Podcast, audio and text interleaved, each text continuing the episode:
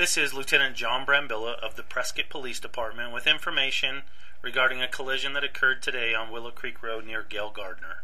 On Friday, February 14th, 2020, just before 12:30 p.m., a white Jeep driven by a 60-year-old male driver was traveling northbound on Willow Creek Road and for unknown reason at this time went left of center just before the intersection of Willow Creek Road and Black Drive. The Jeep sideswiped and almost collided head on with a Toyota passenger vehicle driven by a 70 year old female. The Jeep continued northbound about another 50 feet before striking a third vehicle, a Subaru station wagon driven by a 52 year old male driver.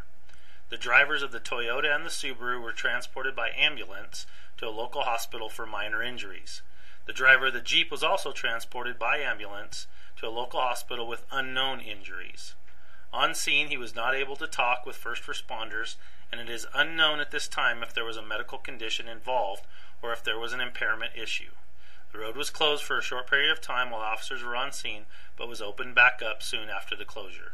Exact cause of this collision has not yet been determined.